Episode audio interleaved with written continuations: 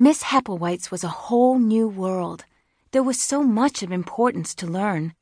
We studied etiquette, embroidery, watercolors, drawing, and music.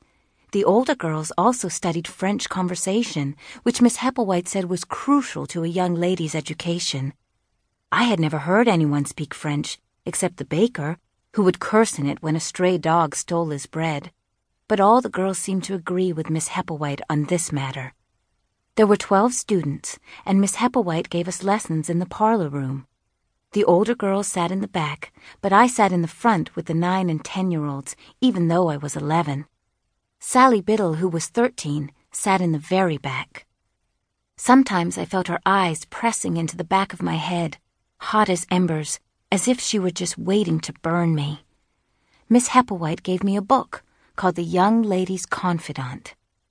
Consider this your Bible, Miss Peck. Refer to it often, she urged, holding the small brown covered book as if it were a great treasure. I turned the pages carefully.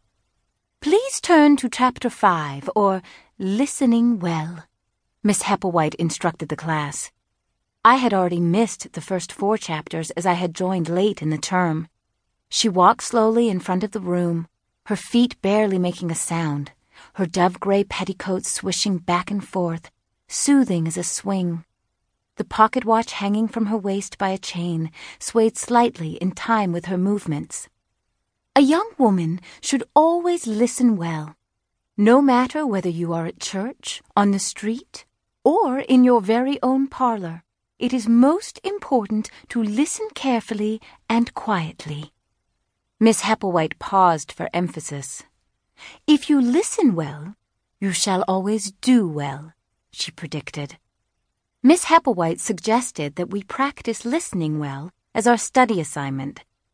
When someone said something clever, we were to laugh at the appropriate moment, or perhaps nod if the subject turned grave. That evening, supper was very quiet, as I was so busy listening. Papa and William were discussing a case Papa was concerned about, an old banker whose toes looked rotten. I expect we'll have to take the foot off, Papa said with a sigh. William disagreed. The recommended therapy is to bleed the patient first. Bloodletting has taken more lives than any war, Papa scoffed. The man's going to lose enough blood when I remove the foot.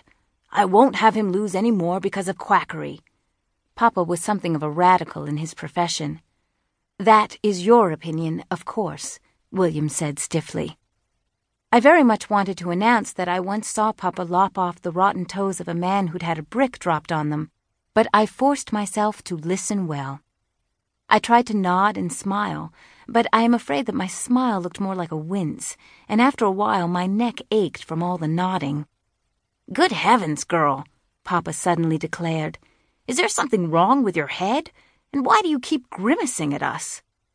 Was I to smile or nod at his remark? I couldn't tell. Speak up, Janey, Papa said. Why aren't you talking? I'm supposed to listen well. That's what Miss Hepplewhite said. I looked over at William for help, but he was in the middle of a coughing fit. He had the napkin at his mouth and was making a gurgling noise. Papa roared with laughter so loud that the chandelier shook. Janey, he said, is this school I'm sending you to going to turn you into one of those useless women who care for nothing but dresses? I'm trying to be a proper young lady, Papa, I said in a small voice. Papa didn't understand anything. A worthy goal, William said, nodding his head approvingly. Papa's eyes narrowed slightly. You'll be a lady in no time at all, William added. All that is required is dedication and single mindedness. Do you truly think so? I asked shyly. Why, yes, I do, he said, ignoring Papa's loud snort of disdain. A reluctant smile tugged at William's lips. When he smiled like that, I had a warm feeling in my belly, nearly the same feeling I had after eating Mrs. Parker's cherry pie. I grinned at Papa. Since you mentioned it, Papa, I do need new dresses. Miss Hepplewhite says mine are most unsuitable because of all the cherry stains. Papa sighed heavily and sank back into his chair.